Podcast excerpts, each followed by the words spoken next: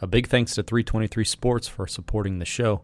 The guys with 323 Sports are a team dealer providing uniforms, gear, equipment, and more to schools and colleges across the country. I've used them on multiple occasions, and their customer service and low prices are second to none. To find out more, visit 323sports.com, where you can reach out directly to a rep at sales at 323sports.com. They'll be sure to do it right for your sports program.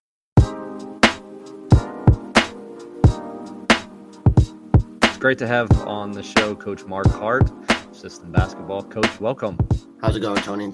Going well. Great to have Coach Hart on. Does a great job sharing online with coaches, and uh, I'm thrilled to have him on today. Coach, can you give us like a, a minute or two bio of who you are and where you've been and what you're doing now? I'm in California and in the Riverside area near the Ontario International Airport. If anybody's flown into California, uh, been a high school coach for 28 years, 25 previously on the boys' side. 20 of those years was a head varsity coach, and now uh, last three years switched to the girls' side, which I'm thoroughly enjoying. Two as an assistant, and now just took over a program in Ontario, uh, Colony High School. I'm the head girls' coach, and then you mentioned about system basketball that kind of got started during COVID, where a group of us coaches were getting on, nothing to do, had some Zoom calls, started off with talking about the Grinnell system, LMU system, and then coaches started saying, Hey, I'll do a clinic, I'll do a topic. And then it became a thing.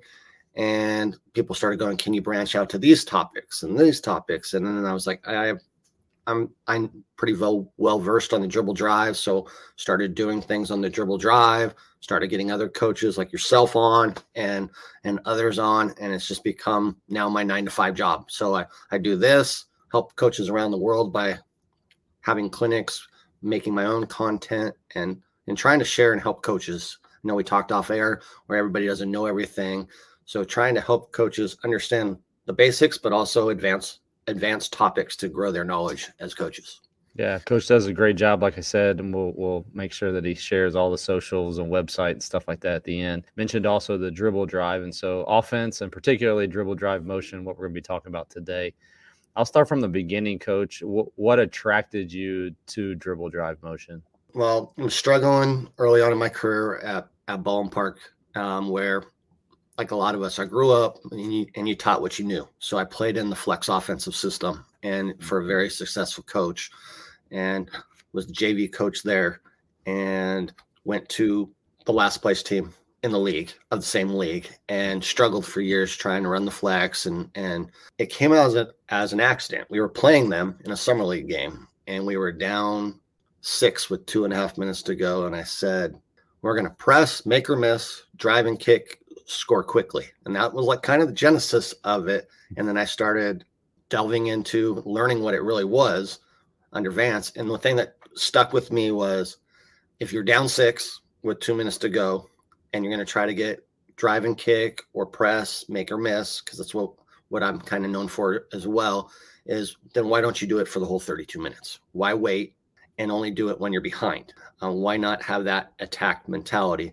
And what I really wanted to find was something that developed players and taught them how to play basketball and not just be robots because as flex became we struggled with the switching we mm-hmm. struggled with this and basically they made the players become players major players put the ball on the floor here in california since 1989 we've had a shot clock so we're not able to just turn over like a lot of teams do and can run that flex for three minutes and just make people tired and be able to get those cuts and layups.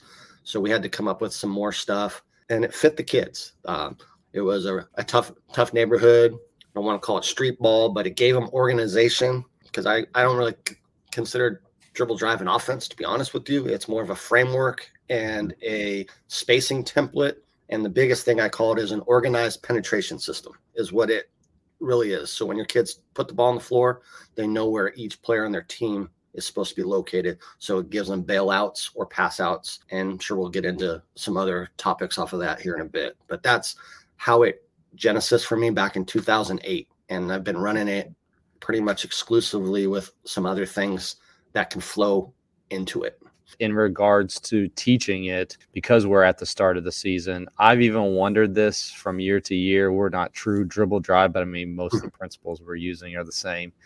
But I've always wondered where's the best place to start teaching dribble drive? Do you feel like there's a maybe a starting spot or mm-hmm. is it kind of like these are the things that we're shooting for here at the start?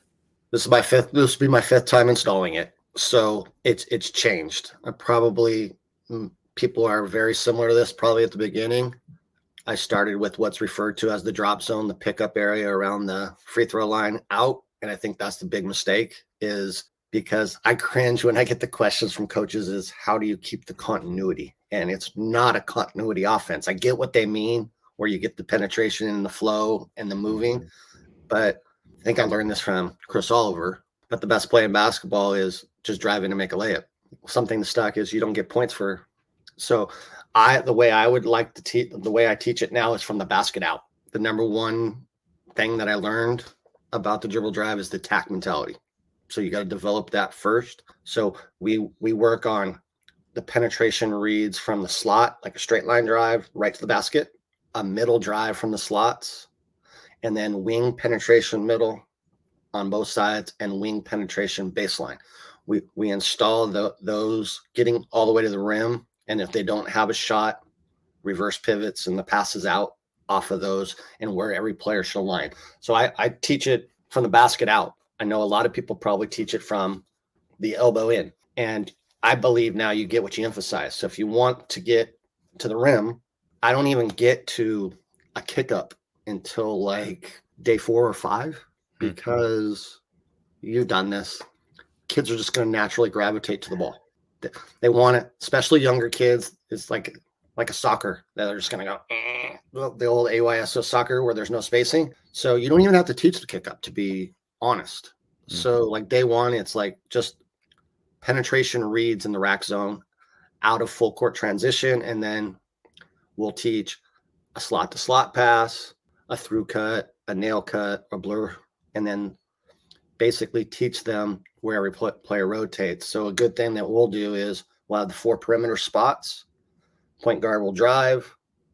Maybe they'll make the layup first time around, and then I rotate the players, the four perimeter players, so that everybody gets those spots. And then the bit if it's if the bigs are just pigeonholed to the bigs, the bigs just stay in there. But if you have players playing multiple, you just do about a five minute rotation of just having them play the different spots. You're pretty early multiple people out on the floor. It's not it's it's skills developed as the system is yeah. being developed. Yes, I'm I'm trying to get now, especially since coaching girls, is mm-hmm. I'm trying to get the five on five as soon as possible. I, mm-hmm. I mean, you know this offense a little bit. It it, it looks silly five on zero. trying to teach the reads because it's it's it's a read decision making offense. It's it's not continuity. It's mm-hmm it's if the defense slides over and helps, you have this options, you have these reads. So we're trying to get to two on two situations, three on threes, putting them in those attack situations, the small sided games, if you will, that you do a great job of, by the way, um, with your content on on I've stolen quite a few of them. I, I do believe you need to teach them the spacing component, and this is where we want to get to, and then the diagonal read, the crack back behind, staying low in the corner on ball side, lifting on the weak side, going behind from the slot there, getting your post players some nuances here of when the ball's in the slot, your belly button's pointed at the slot at the player with the ball. When they break the free throw line, now they're starting to get their shoulders more square to the backboard. So if they get the pass, now they can just catch it hmm. and lay it in. Just kind of giving them the details and helping them at the beginning stages. And then day one, we're probably into some blood drills, blood 22, blood 33, or even some uh, small sided games with a three on with a slot, with two slots and a post. And we're playing maybe put the ball on the player's back and we're playing. And that's basically it on day one. Um, and then day two, we're probably coming back and looking at more of the, I don't even like this area of the floor, that that drag zone, that middle that mm-hmm. middle spot where kids are picking the ball up nowadays, it just causes that confusion. And that's where I'm saying we're, we're working from our way out, eventually getting to the to the elbow. And when we get to the elbow, we are teaching drops first, backdoors, burns, whatever your terminology might be, because there's three ways they can guard the corner, and two of those tell you probably to cut back door. What's your what's your what's your opinion on that? Is probably 80, probably 90% of the time people lift from that corner. Yeah. Maybe 10%. Probably isn't even that high that they're yeah. cutting back door. So if I was teaching it to lower level kids, we almost don't even teach the kick up, even regardless of the defense, because the kid's going to do it. They're going to do it anyways. A Quick Timeout podcast is presented by Dr. Dish Basketball. Dr. Dish machines are the most advanced shooting machines on the market. If you haven't already, join top programs like the Miami Heat, the Philadelphia 76ers, the Duke Blue Devils, and countless others and upgrade to Dr. Dish Basketball. And now, save an extra $300 on select models when you mention Quick Timeout Podcast. To find out more, visit drdishbasketball.com. Every play, every stat, every breakdown, on their own they're essential, but altogether they're undeniable. Introducing Hudl Instat, a new advanced data platform that integrates with Sportscode and every Hudl product you rely on to create an all in one data powerhouse. Hudl Instat's advantage tagging and next level stat reports help you develop your team, and its global film library helps you find the missing pieces to get the most out of every second of film. Learn more at hudl.com slash a quick timeout. Do you feel like there's a beginner's version of this and then a more advanced version for upper levels? Like beginners versions, I mean, and here's the here's the thing with the beginners version is with junior high, you're probably teaching a through cut, a a loop cut. I don't think you're getting into some of the more advanced topics like a fan cut. That's new these days from Doug Novak stuff that I use. I blend with you mentioned dribble drive. I don't know if anybody pure runs dribble drive anymore. I think everybody hybrids it. But to answer your question is you just dummy it down a little bit. You probably maybe you go with no kickups. You just go with straight back doors. I've started to use layer it, if you will, kind of like read and react this stuff. So with my lower levels, we have like a through cut, a nail cut, maybe add the ball screen, uh, a DHO on the wing, but we're probably not getting into elaborate things. We're just trying to get to a double, triple gap and play.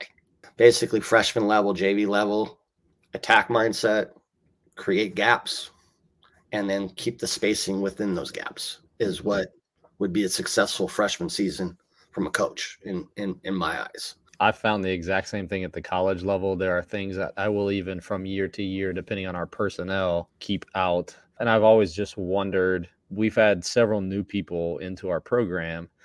And when I start talking about these things, or even the offense as an entire system, I know what I felt when I first heard about this. Like, okay, but like, how does this work?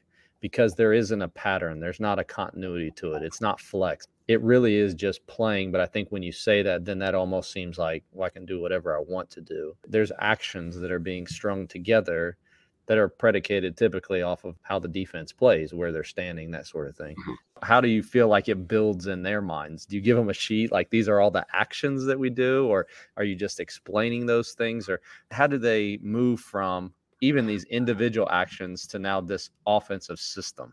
It's a great question. Never really thought about it that way. I label things. So over the last three years, I teach them as actions or or sets, if you will. And mm-hmm. because mm-hmm. the IQ may not be there yet, so like a loop out of the corner, I might have to say loop 2 mm-hmm. in practice, or loop loop two, or pitch pitch to loop two. I, I like to. I learned this stuff from uh, Greg Campy when I was studying dribble drive, where he uses the one word, and I was so Walberg up until a few years ago, I used the word kick up, kick back, kick this, kick that, and it mm. just kind of it kind of everything together, kids, yeah, if you will. They're like, which which kick is that, coach? Like, um, so we we start using the words like pitch, lift. I still use drop. Might get to that world where I think you might, I think you use it, and others use it. Burn. Um, I haven't got there yet. I still that's one of the ones that I still use with his language is a drop rack two, rack three. We kind of like, as a coach, because it looks silly when you're doing it five on zero. or three on zero. You have to kind of label things like the lift out of the opposite. I call it a window. When we drag behind the slot penetration, I, I've called it a six.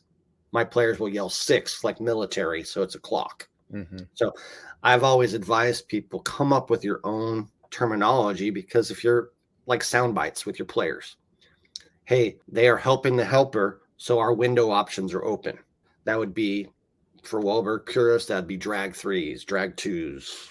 I tried to make it my own and and try to make it why I use the word window because they're trying to find an area so that they could see through so that offense can find them. So stuff like that. And then forgot who I got this the the name six from, but made sense. You're driving, get get behind them and they're six. Other people will call it tail lights. Most originals will call it dragging behind the penetrator, the Euro cut, terminology and and teaching it in in those. So I haven't really given them a fast draw like diagrams of it or anything like that, but probably something I should do. But now with all the content that I've been doing is I do in our team app, I will show them mm-hmm. video clips mm-hmm. of this is what it looks like when they're helping on our drive and you should be looking for the window pass. Mm-hmm. So now that I've been doing all this stuff, it's helped me just show them with video. Kids love love video, um, seeing it as well, and then we go out and do it on the court. So we'll, we'll spend some time in the video room, um, looking at actions and seeing how they kind of layer to each other. There may be somebody out there who's doing it better than us, so I'm not saying that we're doing it the right way, but I I'll just echo it's the same thing. The terminology has really been important for us because nothing happens the same way twice a lot of times. But if I can pick out the individual parts and communicate an idea to them with just one word, they seem to pick up the concept better. And then we mm-hmm. can string concepts together.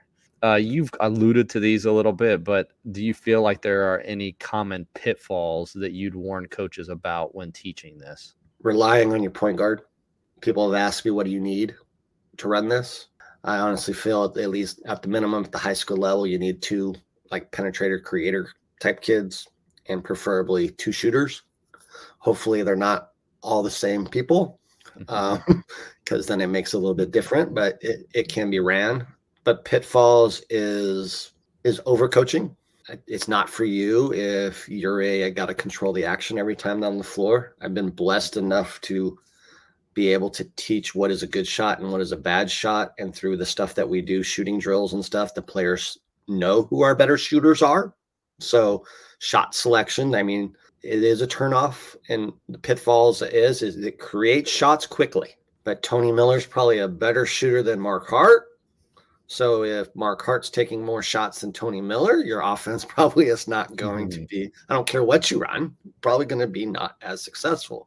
Um, so it, it, get what you emphasize. I'm pitfalls of it, and people don't is I've and I've laxed on this over the years a little bit now. Is used to be hardcore, everything in the paint, layups or threes, key or three mentality, but with the sagging and the pack lines and the stuff, you you you do need to shoot a little bit of mid range here or there. So uh, pitfalls are just relying on the top slot players, I would say, and just trying to create just a single or double triple gap to begin offense with. I mean, I know that we mentioned that earlier. That's what you would start with in building those habits, but you got to find a way to get some different movements, like a swing swing attack first of all, um, and get the ball moving. And that's why people are hybriding it with like chin and point and I've even done it with high post spread and Euro ball screen. People are adding entries to it. So just relying on just creating a triple gap, defenses are catching up. They know what this is. In 2008, I could go drive middle, hit the player going behind a pitch, and go straight downhill and get layups like it was nobody's business because they'd never seen a player go behind a penetrator. It was always push pull. mm-hmm. So pitfalls are just relying solely on creating a gap and probably only having a mindset of key or three fully. Mm-hmm. Now, do I have caveats to that? Usually it's only my best two or three players shooting those shots um, because they worked and they've shown that they can do it because it frees them up. I mean, you're a smart guy. If if you knew that there's that was their philosophy, you'd probably be doing something defensively to encourage them to to have to shoot mid range shots. I'm glad you brought up the shot selection. I, I think that this kind of offense generates for you a lot of good shots or slightly above average shots, and your team can quickly be content to shoot slightly above average shots and you're going to lose games when you shoot slightly above average shots or good shots. We're going right now with through it with our team about shot selection. We talk about it in regards to like three, five, sevens, and nines, and it creates so many fives, but you're going to lose games shooting fives. How, how do you teach the shot selection? And how do you reinforce those, or even like what we're looking for within this offense? Well, today we start practice. So I'm going to put, we don't have it. We don't have the NBA smile so I'm going to put that on there and say, hey, this is the happiest place on earth. This is where we want to get um, gold medal shots, layups. You use numbers. I just call them gold medal, silver medal, and bronze medal shots. Bronze medals are like five feet to 19 feet, and silver medal are open open threes, and gold medal are to the rim. But that being said, is big big component in this offense is finishing. And if you want to finish well, you need to take good shots in the paint. And I see, I call them vomit shots. I see so many teams running dribble drive and they they gets the paint, gets the paint, gets the paint. Great. But then they have four arms on them and they're just vomiting it at the at the rim where stride stops, all the new stuff now that we'll probably get into with the protection plans, Nash moves, Barkley moves, keeping your dribble, uh, anchor back back pivot, stride stops, and making moves and and making good shot quality at the rim. We finished last year on girls basketball. We were 48% on two point makes, and be willing to ask coaches at the high school level if they were to go look at their shots in the paint or even their two point percentage on their team, it's probably below 40% because of the quality of the layup and the action that they're getting. So it is a huge decision making offense, and and that solely is majority of it is in that paint in that paint area where turnovers happen like crazy in that area, and just bad bad shots, bad shot selection in the paint. How do you go about limiting or lowering turnovers and poor decisions once you get down into the paint? I think a lot of it happens before they even get there. If if you were to go to practice and watch I hate them, just basic layup lines. But if you were to do that and you watched your kids go the first time through, everybody's head goes down as soon as they put the ball on the floor. So the charges, the not seeing the help, the helpers are because they're not getting vision prior to picking up the ball. They have no clue that the stuff is open due to that. Um, just stand underneath the basket, you'll be amazed. I would say 80% of your players, first dribble, head goes to the floor but we try to put them into small sided games continuously and and go over situations like hey this is a help with the helper team. So when we drive we're going to have to look for windows tonight. They they take away that that pass or they are a strong side help team. So we, we try to keep it simple like pass to where the help come from. But as coaches we find that simple but players players don't. So the more you can put them into game like reps, the better. And that's why the five on zero stuff with dribble drive needs to go mm-hmm. as fast as you can because two places that the kids will throw the ball to when they drive from the straight slot, they're going to throw ball side corner or post. Mm-hmm. They're not going to throw behind them and they're not going to throw diagonal window because they don't see it. And that's the communication of the players on the floor. So we try to really hone on talk on the offensive side of the floor. So, if you came to one of mine, you'd be hearing players yell six and window at the appropriate times. As soon as their player goes to help, they're yelling that so that they're so that the offensive player knows if they don't have the good opportunity, they know that they're open. So the it's not just on the ball handler; it's mm-hmm. the other two two offensive players because in the system, pretty much you have if you're breaking the paint or breaking the three point line, you have the penetrator and you have two players moving. The third would be the post if they if it's a middle drive and they're relocating. But one player is pretty much stationary, the ball side, the ball side corner, and it's the backs, it's the backside corner and the opposite slot that are that are moving. I like you having it's on the guy off the ball to recognize that his defender is giving help and him communicating that to players. That's something that we haven't done. And the post, if, if the post steps up, the post is to throw their hands straight up in the air. Hmm. Now, if you coach boys, you're probably I would teach lobs. Girls were more bounce pass or even dribbling and throwing it around their like underneath their armpit. I've seen you also mention uh, something that may seem small, but I found has a dramatic impact on what we just talked about, and that's just simply players keeping their dribble alive. Can you talk about that? I showed a post I think last night of Arkansas women um, mm-hmm. running it um, on the tw- on my Twitter account, and it's different in high school. Like in in that clip, those girls are locked on all four yeah. defensive players. I think in high school, people overhelp.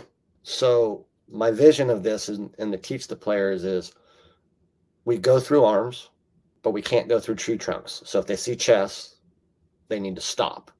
So what we're trying to do is is since I don't have the smile, we have the volleyball line in the paint. So I'm starting to use that as a reference. Is if you can't get your foot inside that volleyball line as you're driving, you need to try to nash it or or get into a Barkley move and keep your dribble if you're in a one-on-one situation if you if you cannot make your move because that no man's land that we talked about now your corner player doesn't know if they're supposed to cut back door or lift because you're in that gray area mm-hmm. so starting to play a little bit more like one-on-one or even two-on-two games and tell them because it's hard to replicate that and mm-hmm you talk about protection plans and Doug and people, and I haven't really found a good one. So if you know of a good one, let me know of how to teach them because all I'm coming up with is two on two and, and, and giving the player the kind of the advantage. And now they've lost their advantage. Mm-hmm. And now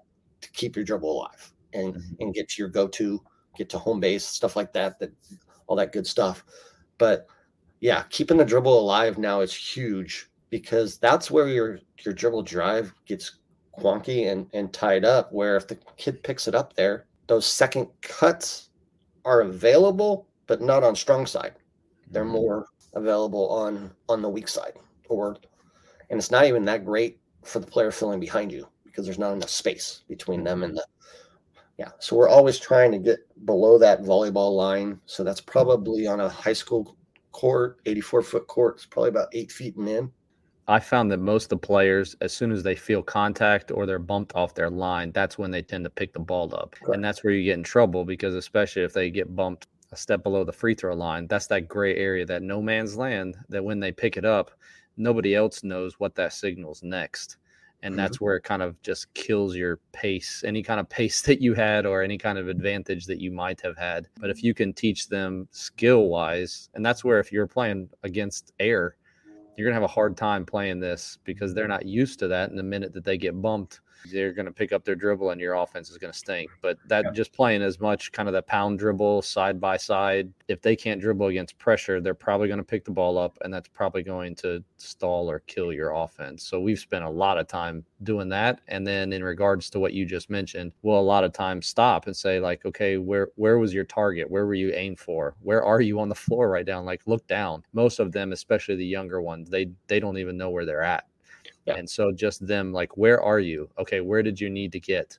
Okay, well then you better go into your Barkley and back down a couple more steps to do that. So it's just a lot of they, they just don't know. But they, and especially at our level, they went from being the best, the fastest, whatever, and they could get by whoever they wanted to and finish in the paint to now everybody's the same size. And so I get pressure, I get bumped off my line, I pick it up and um, so it's a problem even at the college level. Last three years I've gone to way more one-on-one to yeah. help with that because ball they're decent with their ball handling nowadays, yeah. but they don't want to be bumped, like you said. So they don't know how to clip the hip. They don't know how to put them in jail. They don't know how to veer, and or they want to take a one dribble step back and shoot the 15 footer in the in the bronze medal range I know at certain levels there are often times when you know two of your better players are your post players or forwards. What do you do within the dribble drive when you're playing with two post players? Sometimes, I mean. We'll just we'll just put whatever position number they're up. We'll just put a five and just say, hey, get the ball, get the ball to them. They can come ball side. They don't have to stay, but within the confines of normal offense, just the, the good old dribble, dribble to the elbow, run like a kick up or a loop, throw it, throw the ball back to the corner and bring them strong sides to form the triangle right there and just play out of it or go slot to slot to wing and, and throw it right in there. I mean, and I get that one a lot. So I have a I have a big. I'm like, well, you're four out, one in. But emphasize throwbacks and and seals. So talk about that a little bit. So say we did a pitch, and a lot of times that center's right on the on the midline playing defense. We ran a pitch, so a middle penetration. We go behind it, we drive, and we bounce. We dribble back and throw it right back to the player. We'll seal that middle line if they're a, if they're a mid help team. That's kind of we'll call it like a pitch throwback. Um, and it's just like a little cue, and we're looking to just seal them, seal them right on the on the midline um, because that is a common way to defend the dribble drive. Is that center just sits in the middle and and is is trying to clog everything. So you got to have a little bit of a of an action there. Um, my best my best teams that I've ever had, I've had a little bit of post play. So mm-hmm. don't don't neglect it. So you, you got to get the ball you got to get the ball to those those players besides just dump offs. Yeah, if you can, yeah. if they're if they're capable. Yeah. Um, last major thing I'll ask you, but is there anything non-traditional or just something that you've you've seen new that you like, and maybe direct people to go watch a team or a particular coach or a league? I love what Doug Novak does, and forget where's he just got an assistant job. Northern Kentucky. Northern Kentucky on the on the men's side, on the women's side, on the women's side. Okay, because I know their men's team runs runs dribble drive. So, hmm. um, Doug's been a big influence on me over the last three years, blending some of the things he does with putting players at the nail, making decisions. His, I believe he refers to it as the button hook concept. Um, his fan cut. Doug's big. Um, I love how Mike Neighbors of Arkansas Women um, blend Princeton actions with with dribble drive. I'm big. I'm big on on blending. Dubbed it over the years as Princeton drive motion, where you run like a Princeton action. My favorites are like a chin and getting into a drift, and then you're de- got that. Or you're a point guard heavy team and you want to keep the ball in your point guard's hands. Since I don't fully teach Princeton, I'm running the point series. But instead of when you get to your split actions, instead of making it a read, that player is an automatic backdoor and the point guard pops to the ball screen situation. So mm. I'm, I'm, I like the point series and the chin series, especially to blend into dribble drive. It's where I have discussed with a lot of people, and I believe why you teach dribble drive first, because like I mentioned, it's only a penetration. In my eyes, it's a penetration offense. Mm-hmm. And so mm-hmm. it's a re- penetration way to teach them the penetration rules, and you can flow anything into it mm-hmm. because once the ball is put on the ground, now your players know where they where they get. I don't care if you're running flex or whatever. Now you know to do that. So those are some of the actions. Um, something I'm messing around with with the protection plans that are out there, and, and, and a thing with Doug Novak is if we can't and I'm messing with it. Haven't fully done it yet. I want to see what it would look like, and I don't know if we'll mess up the flow or if it'll be something good. But if we cannot slot drive to the basket or wing drive, that it's if we can't pierce that elbow area, we're gonna bounce it and get into a get into an action like chin and and get rid of the kick up drop. Um, mm-hmm. Um, I don't know if that's feasible with a 30 second shot clock that I have in, in but it's just something that I'm I'm thinking about because I'm finding I don't have enough lefties. Mm-hmm. so when you do do that traditional one two area kick up on that side of the floor, they're not getting in the middle, they're not getting that downhill attack, and it just gets that dreaded weave. So we might I, I mess with that where I've I've done some posts on it. We call it a one two four, where we do the, the lift. But if you don't have your shot, you're to throw it right to the four and do a jet a jet cut, which would look like an Iverson type cut without without the screens. So almost like a ghost right across the middle. And now we have that that re-attack. So mm-hmm. I limit players, to be honest. Um, going back to some of the things you said, is if they're not great at putting the ball on the floor, we might say you're a drop only player. And if they're only a shooter and a spacer, it'll be like, okay, you catch it, you shoot it, or you pass it and respace or create a gap. And the high school level, where we're not technically allowed to recruit, that's another topic, but um, you got to have what you have and still get the ball to your better playmakers, like the two penetrators that I mentioned and the two shooters. And you could still run this. Mm-hmm. It, it may not look your version of dribble drive, and that's the beauty of this. We can watch game film tonight of 15 different teams that run the concepts of dribble drive, and they're all going to be different. And people go, "Well, that's not dribble drive." I'm like, "Well, I think it is because they're running, they're doing the, they're doing the reads off the penetration.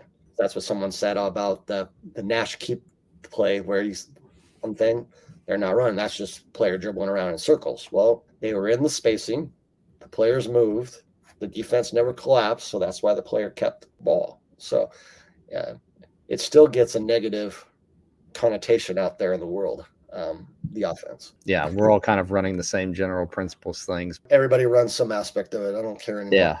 Yeah. and I think that that's just how it'll continue to go because we'll we'll all be more playing out of concepts and it'll look less like football coaching, running, calling in plays, and more of just allowing them to play. And I think that another aspect of it that we kind of touched on with like the two posts and some others, and you said with the point guard, but like it, it still is pers it should be personnel based, mm-hmm. and that will probably change from year to year. And that's getting back to some of the things I've changed. It, as it used to be just purely a four out one in offense. Mm-hmm. Now you're seeing people figure out how to do it with two posts in the short corner, five out, modern modern and traditional, where the modern, uh, I think Coach Cassio started doing this first, where he took the dunker spot and moved him to the to the wing, and you mm-hmm. still had your two slots, two corners, so it made it more of a two sided break type of type of feel. So I mean, that's I start. I did a little presentation over about six of them or whatever off of five out options on how you can run it with five out and teaching it and teaching it. I mean, my first evolution of trying to do it with five out was talk about really screwing up your team was, hey, we're when we're four out, one in, we're running DDM. When we're five out, we're going to run circle movement and read and react type things. And you had your corner player coming up, and you had your wing player doing the read and react circle movement. Oh, and talk about a coach really screwing up your players. So we ended up just layering five out with pass and cut reads and Laker cuts and stuff like that, but did the dribble drive, re, what they would refer to as reverse circle movement. Mm-hmm. So we still did the because my players knew that already. I mean, mm-hmm. I'm sure if I taught it in reverse, they would have been doing circle movement instead of. So you can do whatever you want with this and I'm sure coaches will have questions, at least ideas, want ideas as far as the things that they could do or match their personnel. So before I let you go here, where where do you want people to go to either connect with you or find out more? I do I do have a free Facebook group along with Kurt Gelsdorf that is pretty popular. There's close to 5,000 coaches in there, and it's mm-hmm. just pretty much dribble drive concepts, drib, drive and kick based stuff. We talk Doug Novak stuff. We talk Mark Cassio stuff. We talk traditional dribble drive, five out. Um, you can you can search at dribble drive motion hoop talk, or you can find those. Best place to reach me is probably on X or Twitter, whatever you want to refer to that at, is at Coach Marc Hart, M A R C H A R T. I have in my bio, I have a link to YouTube videos, courses, stuff, and DM me. Um, you can reach out to me, and uh, hopefully, I'll be able to help assist you in your journey. Awesome stuff. That's Coach Marc Hart of System Basketball. Coach, I really appreciate you coming on the podcast. Thanks for having me, Tony. Keep doing what you're doing, man. You're killing it. Thanks, Coach.